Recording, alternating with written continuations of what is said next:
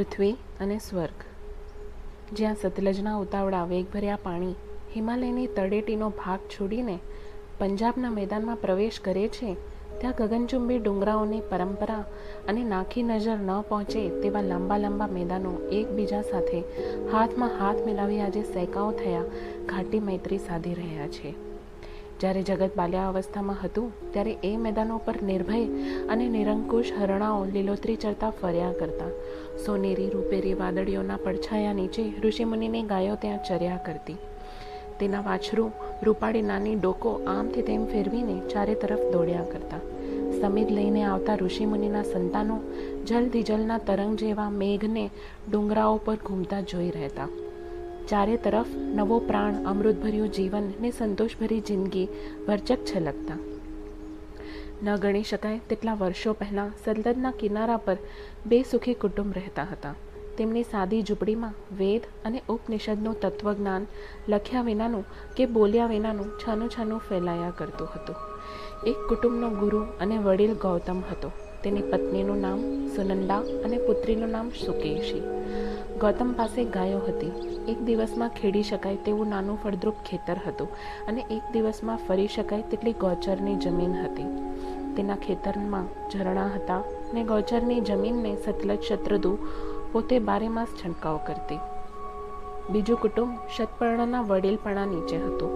તે કુટુંબમાં ચાર માણસો હતા. શતપર્ણ પોતે તેની પત્ની વિશાખા, પુત્ર આરણ્યક અને એક પાડેલો ધર્મપુત્ર સુમેરુ. શતપર્ણની પાસે નવ્વાણું ગાયો હતી. ચાર માણસને બાર માસ ચાલે તેટલી કમોદ, જેમાંથી પાકે તેટલી જમીન હતી ને તેની ગાયો ચરાવવા માટે છૂટું મેદાન હતું. જંગલના ફળફૂલ લાવવા માટે શક્તિ હતી. ફરવા માટે ડુંગરા ને મેદાનો હતા. ગાવા માટે ખુલ્લું આકાશ ને અખૂટ ધરતી હતા. હવા, પાણી ને તેજ શરીરને પ્રસન્ન રાખતા, સત્યને, અહિંસા, આત્માને ઉજાડતા બંને કુટુંબ સુખી હતા. મન અવિકારી હોય ત્યારે કુદરતનું ભર્યું સૌંદર્ય જીવનનો મર્મ કહી બતાવે છે. ડુંગરાઓ પર આરામ લેવા માટે બેઠેલા, સમુદ્રના તરંગ જેવા મેઘને નિહાળતા આરણ્યક સુકેશી અને સુમેરુ વારંવાર મેદાન પર ફરતા. તેમની ગાયો છુટ્ટી ચર્યા કરતી. ઘણીવાર તેઓ શત્રુદુના નિરંતર વહેતા પ્રવાહને, અનિમિષીને જોયા કરતા. ઘાટી વનરાજીમાં બેસીને ઝાડની ડાળીઓમાં સંતાકુકડી રમતા તેઓ થાકતા નહીં. આનંદભર્યા તેમના જીવનમાં લોભ કે ક્રોધ, સ્પૃહા કે ઈર્ષ્યા હજી પ્રવેશી શક્યા ન હતા. માત્ર કમલપત્રથી ઢંકાયેલી શુકેશીની દેહલતા, આરણ્ય સુમેરોના દિલમાં ઉષાના નવરંગી આકાશ જેવા કોમળ ભાવો ઉત્પન્ન કરતી. સૌંદર્ય. પછી તે ગમે તેનું હોય. મેઘાચ્છાદિત હિમાદ્રીના સોનેરી શિખરોનું કે પાનથી ઘેરાયેલા ચંપાના ફૂલનું કે ગુલાબ કડી પર પડેલા મોતી જેવા જલબિંદુ કે નવ કસુમ જેવી જુવાનીનું.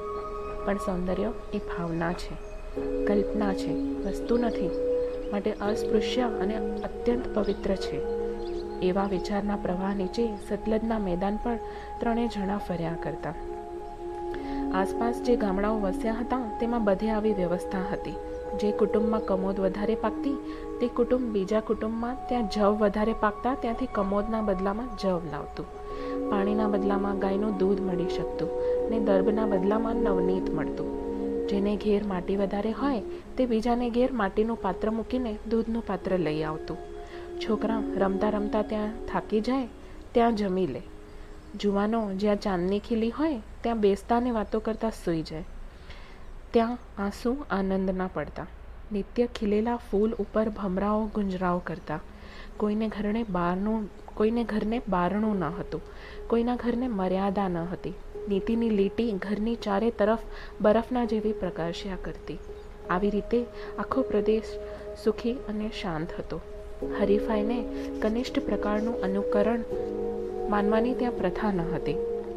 એ પ્રદેશમાં વિવાહને કોઈ જાણતું નહીં. પ્રેમને સૌ પિછાનતા અને પ્રેમથી બંધાયેલા યુગલ મૃત્યુથી છૂટા પડતા નહીં. ત્યાં વિધવા વિહારનો પ્રશ્ન તો કોઈ રાજસી પ્રકૃતિના માણસે હજુ રજૂ કર્યો ન હતો, કારણ કે ત્યાં કોઈ બાલ વિધવા થતી નહીં અને મોટી વિધવાઓ બધી પવિત્ર રહેતી. ત્યાં કોઈ વિધુર ન હતો, કારણ કે પ્રેમનું બંધન પુરુષ સ્ત્રી સૌને માન્ય હતું. ત્યાં માણસને મારનાર ડૉક્ટર ન હતા, કારણ કે જીવાડનાર કુદરત હતી. ત્યાં ખોટી મોટાઈ, દંભભર્યો વિવેક કે અકારણ ધમાલ ન હતી. ત્યાં આંખ બોલતી અને જીભ મૂંગી રહેતી. ત્યાં વસ્તુ હતી, વસ્તુના ભાવો ન હતા, વ્યાપાર ન હતો, વ્યવહાર ન હતો, મંદિરો ન હતા, કથા ન હતી, રાજ ન હતું, રાજા ન હતો, કાયદા ન હતો, યંત્ર ન હતા, હતો માત્ર પ્રેમ. પ્રેમથી વસ્તુ મળતી અને અપાતી. ધર્મ ખુલ્લા મેદાનમાં ઈશ્વરની પૂજા કરતો. કથા માત્ર અંતરમાં જ ચાલતી. સૌ પોતાના રાજા હતા. નીતિ એ કાયદો હતો. સત્ય એ મર્યાદા હતી. સદગુણને સૌ ધર્મ માનતા. શૌર્યને મંત્ર સમજતા. એવો એ અદ્ભુત પ્રદેશ પૃથ્વી ઉપર સ્વર્ગ જેવો પ્રકાશતો. ઘનશ્યામ વાદળો હિમાલયને ઘેરીને ઊભા હતા. જ્યાં જુઓ ત્યાં અદ્ભુત રંગોની અદ્ભુત મિલાવટ જામી હતી. એ વખતે સતલજ પાસેના એક સૌથી ઊંચા ડુંગર ઉપર અરણ્યક અને સુકેશી બેઠા હતા.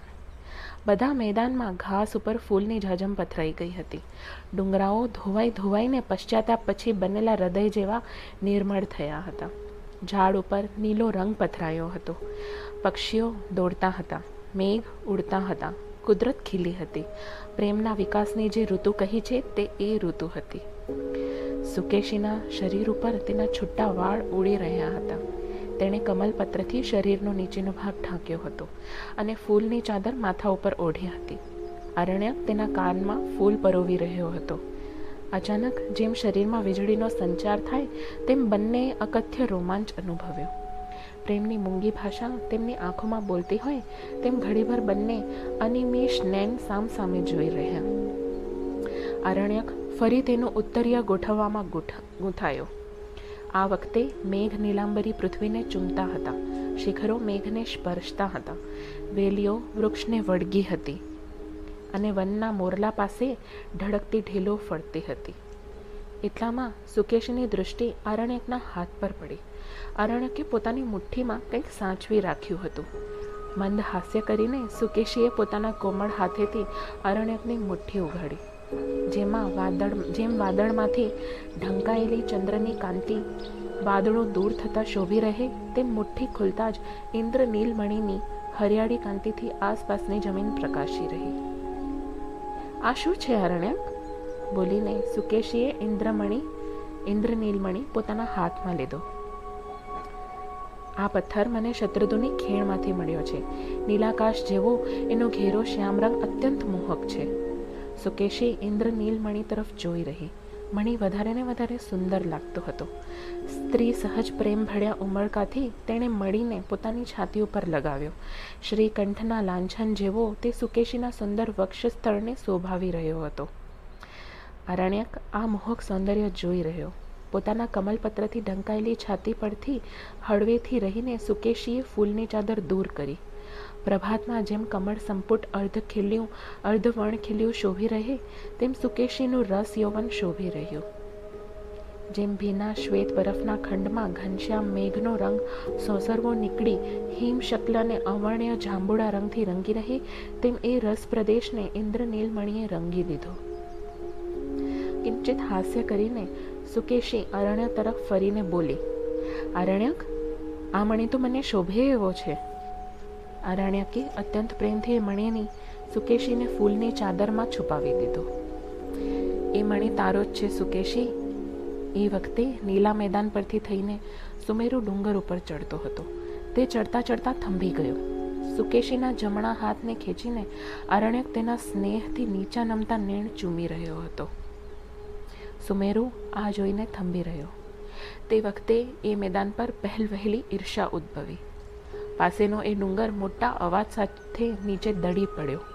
તેના અવાજથી વન ધ્રુજ્યા. પક્ષીઓ નાઠા, પશુઓ દોડ્યા અને પર્વતોએ પડઘા આપ્યા. એ અવાજથી સુકેશી અને અરણ્યક જાગી ઉઠ્યા અને તેમની નજર ડુંગર પરથી પડતો મોટો પથ્થર અને ડુંગર પર ધીમે ધીમે ચડતો સુમેરુ બંને દેખાયા. સુમેરુને ત્યારથી ઈર્ષ્યા થઈ ગઈ. તેણે ઘણી ઘણી ખીણો કુંદીને બીજા અનેક લાલ પીળા ચળકતા પથ્થરોની માળા લટકાવી છે. પણ તેમાં ક્યાંય પેલો ઇન્દ્ર નીલમણી જેવો પથ્થર નથી. એક દિવસ ગુરુ શતપર્ણા પાસે જઈને સુમેરુએ કહ્યું, મારે હવે અવર, અરણ્યવાસ કરવો છે. અત્યંત મધુર અવાજથી ગુરુ બોલ્યા, કેમ બેટા, તને સાથે એકાંતવાસ પ્રિય બન્યો છે? સુમેરુએ કચવાતા ઉત્તર આપ્યો સુંદર પ્રભાત જેવી સુકેશી અરણ્યક સાથે ફરે છે. ગુરુએ કિંચિત હસીને ઉત્તર આપ્યો, જે પ્રદેશમાં મનુષ્યો પ્રેમની ઈર્ષા કરે છે, યોગ્ય ઉગલ, યુગલને ઈર્ષાથી જોવે છે, ત્યાં નરકની ગંધ પ્રગટ થાય છે. ત્યાં યૌવનમાં રસને બદલે વિકાર પ્રગટે છે. ત્યાં પવિત્ર પ્રેમની સૃષ્ટિને બદલે વિલાસની બદબૂ છૂટે છે. હે પુત્ર, તું પણ તારી કોઈ યોગ્ય સહધર્મચારિણી શોધીને સુખી થા. ગુરુદેવ, હું સુકેશીને જ મેળવીશ. અરણ્યકે તેને એક ઇન્દ્રનીલમણી આપ્યો છે. હું તેને દશ આપીશ. ગુરુદેવ નિશ્વાસ નાખીને બોલ્યા, ત્યારે આ પ્રદેશની સ્વર્ગીય અવસ્થા હવે ભૂસાઈ જશે. વેરના પડઘા જેવું નિષ્ઠુર હસીને સુમેરુ ચાલ્યો ગયો અને એકલો જુદો વાસ કરીને રહ્યો. સુમેરુના એકાંતવાસ પાસે પણ અનેક સ્ત્રીઓ રંગીન પથ્થર લેવા જાય છે. કમલપત્ર જેવા કિંચિત લાલ પથ્થર વિષ્ણુના ઉત્તરીય જેવા મીઠા પીળા રંગના પથ્થર અને ઘેરા ગંભીર જળ જેવા નીલા પથ્થર સુમેરુ પાસેથી જ મળે છે. તેના બદલામાં ગાયો, જવ, કમોદ, નવનીત અને દૂધ તેને ત્યાં ચાલ્યા આવે છે. ત્યાંની સુંદરીઓ હવે કમલપત્રના દાંડાથી કાનને પૂરવાને બદલે લાલ પથ્થરને લટકાવવાનો શોખ ધરાવે છે. સૌ એ શોખને પૂરવા પરાધીન બન્યા છે. સુમેરુએ ત્યાં નવો કાયદો ચલાવ્યો અને જાણે અજાણે સૌ તેની સત્તા તળે આવ્યા. આજ દિવસ સુધી સૌ સૌની જરૂરિયાત પ્રમાણે વસ્તુઓ આપલે કરતા. દરેક વસ્તુ સરખી કિંમતની હતી ને બધી સરખી ઉપયોગી હતી. પણ સુમેરુએ પથ્થરના રંગ અને સૌંદર્ય પરથી દરેક પથ્થરની જુદી જુદી કિંમત આંકી. સુમેરુ પાસે ઘણી વસ્તુઓ આવી પડી ને જેમને જરૂર હતી તેઓ વસ્તુઓ વિના રખડવા લાગ્યા. એક વખત એક જુવાન માણસ સુમેરુ પાસે આવ્યો. તેણે સુમેરુને જવ આપ્યા અને નવનીત માંગ્યો. સુમેરુએ જવાબ આપ્યો કે જવને બદલે નવનીત નહીં આપું. મારે બેમાંથી એકેની જરૂર નથી. પેલા જુવાને કહ્યું, ત્યારે મારે જરૂર છે તે માટે તમારે આપવું જોઈએ. પણ એ તો મારું છે, તે કેમ અપાય? સુમેરુએ આ શબ્દ બોલ્યા. ત્યારે સુસવાટા કરતો પવન દેવદારના વન સોસરવો નીકળી ગયો. આ પ્રદેશમાં આ શબ્દ અને આ વિચાર નવા હતા. ત્યારે એ ચીજનો ઉપયોગ શું? પેલા જુવાને પૂછ્યું. ખડખડ હસીને સુમેરુએ જવાબ વાળ્યો. સત્તા મેળવવી તે ફરી વન ધ્રુજ્યા અને નવા વિચાર પૃથ્વીને અપવિત્ર કરતા હતા. સત્તા એટલે શું? ભોળા જુવાને પ્રશ્ન કર્યો. તે વખતે બીજી દિશામાંથી અનેક સ્ત્રીઓ અને પુરુષો સુમેરોના એકાંતવાસ તરફ આવતા દેખાયા. કેટલાક ગાયો લઈને, કોઈ જવ લઈને, કોઈ કમળ અને કંદ લઈને, ઘણા તો નવનીત, દૂધ અને માટી લઈને આવતા દેખાયા. સુમેરુ તેમના તરફ જોઈ રહ્યો અને પછી પેલા ભોળા જુવાન તરફ કરીને ગર્વથી બોલ્યો જો, આનું નામ સત્તા. કેટલાક માણસો આ તરફ આવે છે. આખું ટોળું સુમેરુ પાસે દોડી આવ્યું. કેટલાક બૂમ પાડતા હતા. અમને લાલ પથ્થર આપો. કેટલાકે આસમાની પથ્થર પર નજર ઠેરવી. કોઈકને પીળા પથ્થરનો મોહ હતો. સત્તાધીશની ઢબથી સુમેરુએ બધાને કહ્યું, સૌ શાંત રહો. ટોળામાં એકદમ શાંતિ ફેલાઈ ગઈ. સુમેરુએ કેટલાક ધોળા અને પીળા કટકા કાઢ્યા. સૂર્યના કિરણ નીચે તેઓ પ્રકાશવા લાગ્યા. એ એ શું છે? અમને એવા કટકા આપો ને. આખા ટોળામાંથી સૌ બોલવા લાગ્યા. એક કટકાને ઉપેડુએ ઉપાડીને સુમેરુ બોલ્યો, આનું નામ સુવર્ણ. અને આ ધોળો કટકો તે રજત. અમને સુવર્ણ આપો, અમને રજત આપો, અમને બંને આપો.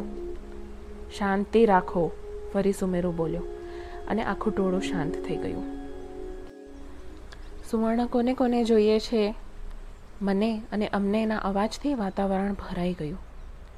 સુમેરુ સંતોષથી હસવા લાગ્યો. ત્યારે જુઓ, આ પાત્ર. આવા સો પાત્ર જવથી ભરી આપશે, તેને આટલું સુવર્ણ મળશે. સુમેરુએ એક માટીનું પાત્ર લઈને ક્રિયા સમજાવી. સો બધા મંડળ માફક ઊભા રહી ગયા અને પછી જેની પાસે દૂધ હતું, તેણે આગળ ધર્યું. પણ આ દૂધ છે તેનું? સુમેરુએ માટીના નવા પાત્રથી દૂધ ભરવા માંડ્યું. રજત અને સુવર્ણના કટકા સૌ લેવા લાગ્યા. અંદર અંદર જોવા લાગ્યા. અરસપરસ દેખાડવા લાગ્યા. છેટેથી અરણ્યક અને સુકેશી આવતા હતા. આખા ટોળામાં સુમેરુ સ્વામી જેવો શોભી રહ્યો હતો. તે પેલા ભોળા જુવાન તરફ ફર્યો. જુવાન માણસ, તારે મારા દાસ થવું છે? દાસ એટલે શું? સત્તા એટલે શું, એ તો મેં જોયું. હા ત્યારે દાસ એટલે શું તે હવે જો. આ બધું એક તરફ મૂક. પથ્થર સરખા ગોઠવ. કમલપત્રો પણ ગોઠવી દે. પેલી જગ્યાએ દરભાસન નાખી દે. બોડો જુવાન તે પ્રમાણે કરવા લાગ્યો. સુમેરુ ટોળા તરફ ફર્યો. તમને યાદ રહી જાય તે માટે સૌ બોલો. સો પાત્ર જવના બરાબર ત્રણ સુવર્ણના કટકા. આખું ટોળું એક સાથે બોલી ઉઠ્યું. સો પાત્ર જવના બરાબર ત્રણ સુવર્ણના કટકા. દોઢસો ગળા દૂધના બરાબર દસ રજતના કટકા. અને એવા ઘોંઘાટથી હિમાલયના વન ગાજવા લાગ્યા. પાંચસો ગાયોનો એક ઇન્દ્રનીલમણી. એના પડઘાથી પહાડ પણ છવાયા. દસ ઇન્દ્રનીલમણીની એક સ્ત્રી. એ વખતે સુકેશી ને અરણ્યક ત્યાંથી પસાર થતા જરા થોભ્યા. ટોળાએ સુમેરુને પ્રત્યુત્તર વાળ્યો દસ ઇન્દ્ર નીલમણીની એક સ્ત્રી. અત્યંત ખિન્ન હૃદયથી એ યુગલ ત્યાંથી ચાલ્યું ગયું. સુમેરુને આખી રાત નિદ્રા આવી નહીં. તેની પાસે અખૂટ સમૃદ્ધિ હતી. એક દાસ હતો અને બીજા અનેક થવાની તૈયારીમાં હતા.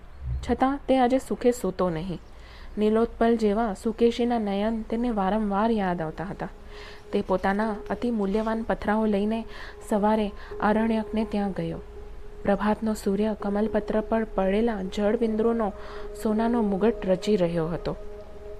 ખુલતા ફૂલ ગુલાબી રંગના કમળો જરાક પોપચા ઉઘાડીને પ્રભાતને નિરખતા હતા ને સુકેશી ત્યાં જળપાત્ર લઈને ઊભી હતી. છેટેના મેદાનમાં સારસ ફરતા હતા. પોતાના મહામૂલ્યવાન પથરાઓ સુમેરુએ સુકેશીને ચરણે ધર્યા. સરોવરથી પાણી ભરીને પાછી ફરતી સુકેશી ઘડી પર ત્યાં થંભી. વન એને જોવા થંભ્યા હતા ને સુમેરો અત્યંત તૃષ્ણાથી એને નિહાળી રહ્યો હતો. સુંદરી, તે બોલ્યો, તેના શબ્દોમાં વિહળતા હતી અને નસે નસમાં ઘેન હતો. સુંદરી, હું તારી પાછળ આવ્યો છું. ઇન્દ્ર નીલમણી કરતાં પણ વધારે મૂલ્યવાન અસંખ્ય પથરાઓ હું તારા માટે લાવ્યો છું. હું તને એમનો હાર કરી આપીશ. સુમેરુ સુકેશીએ જવાબ મળ્યો. પ્રેમને તે કદી જોયો છે?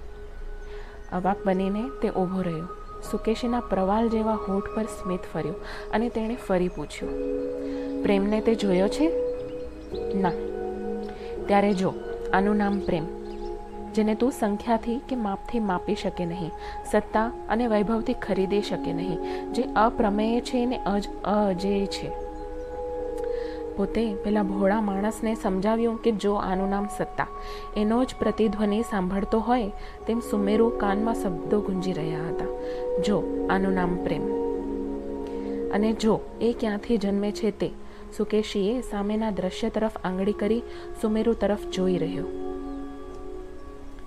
ખીલતા કમળના રંગથી પાણી છવાયું હતું. મેદાનોમાં મયુરની કળા હતી. સારસ બેલડી ધીમી હલકતી ચાલે ફરતી હતી. વૃક્ષો, પશુઓ ને વેલીઓ બધાના ઉપર સૌમ્ય તેજ ફેલાઈ રહ્યું હતું. જો, આ પ્રેમની સૃષ્ટિ.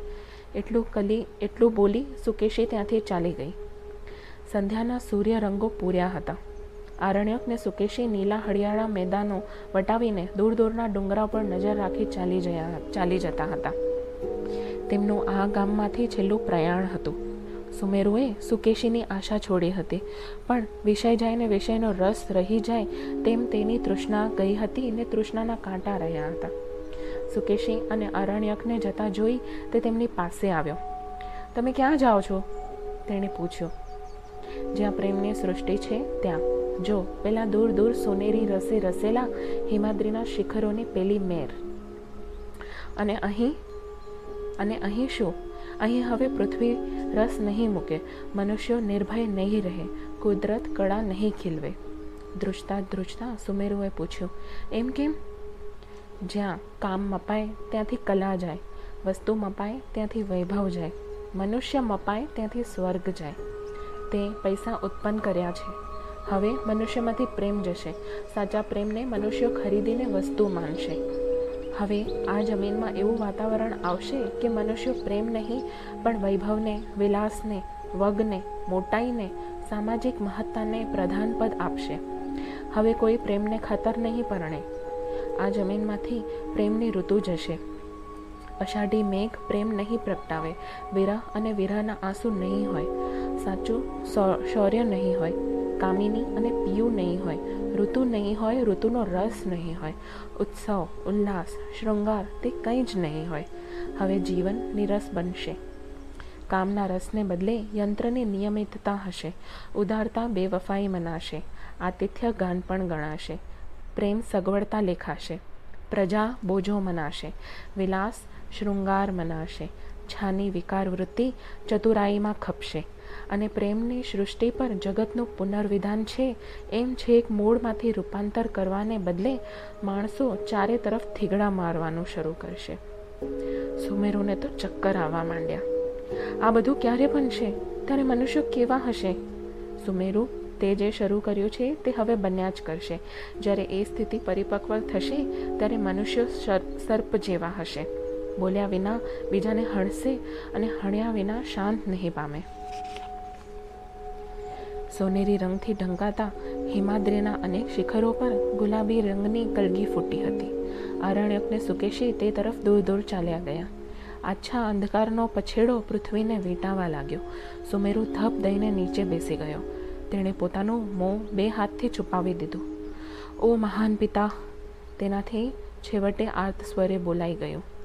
સ્વર્ગ જેવી આ પૃથ્વી આટલી બધી જળ બની જશે અને તે માત્ર મારા દોષથી તો હવે આ નવા વિચારો શી રીતે નાશ પામે? એને ચારે તરફના અંધારા બોલતા હોય તેમ લાગ્યું. ફેલાયેલા ખોટા વિચારોના ડાઘ પૃથ્વી પરથી નાબૂદ કરવા માટે સ્વાર પરના ઊના ઊના લોહીનું ખમેર જોઈએ.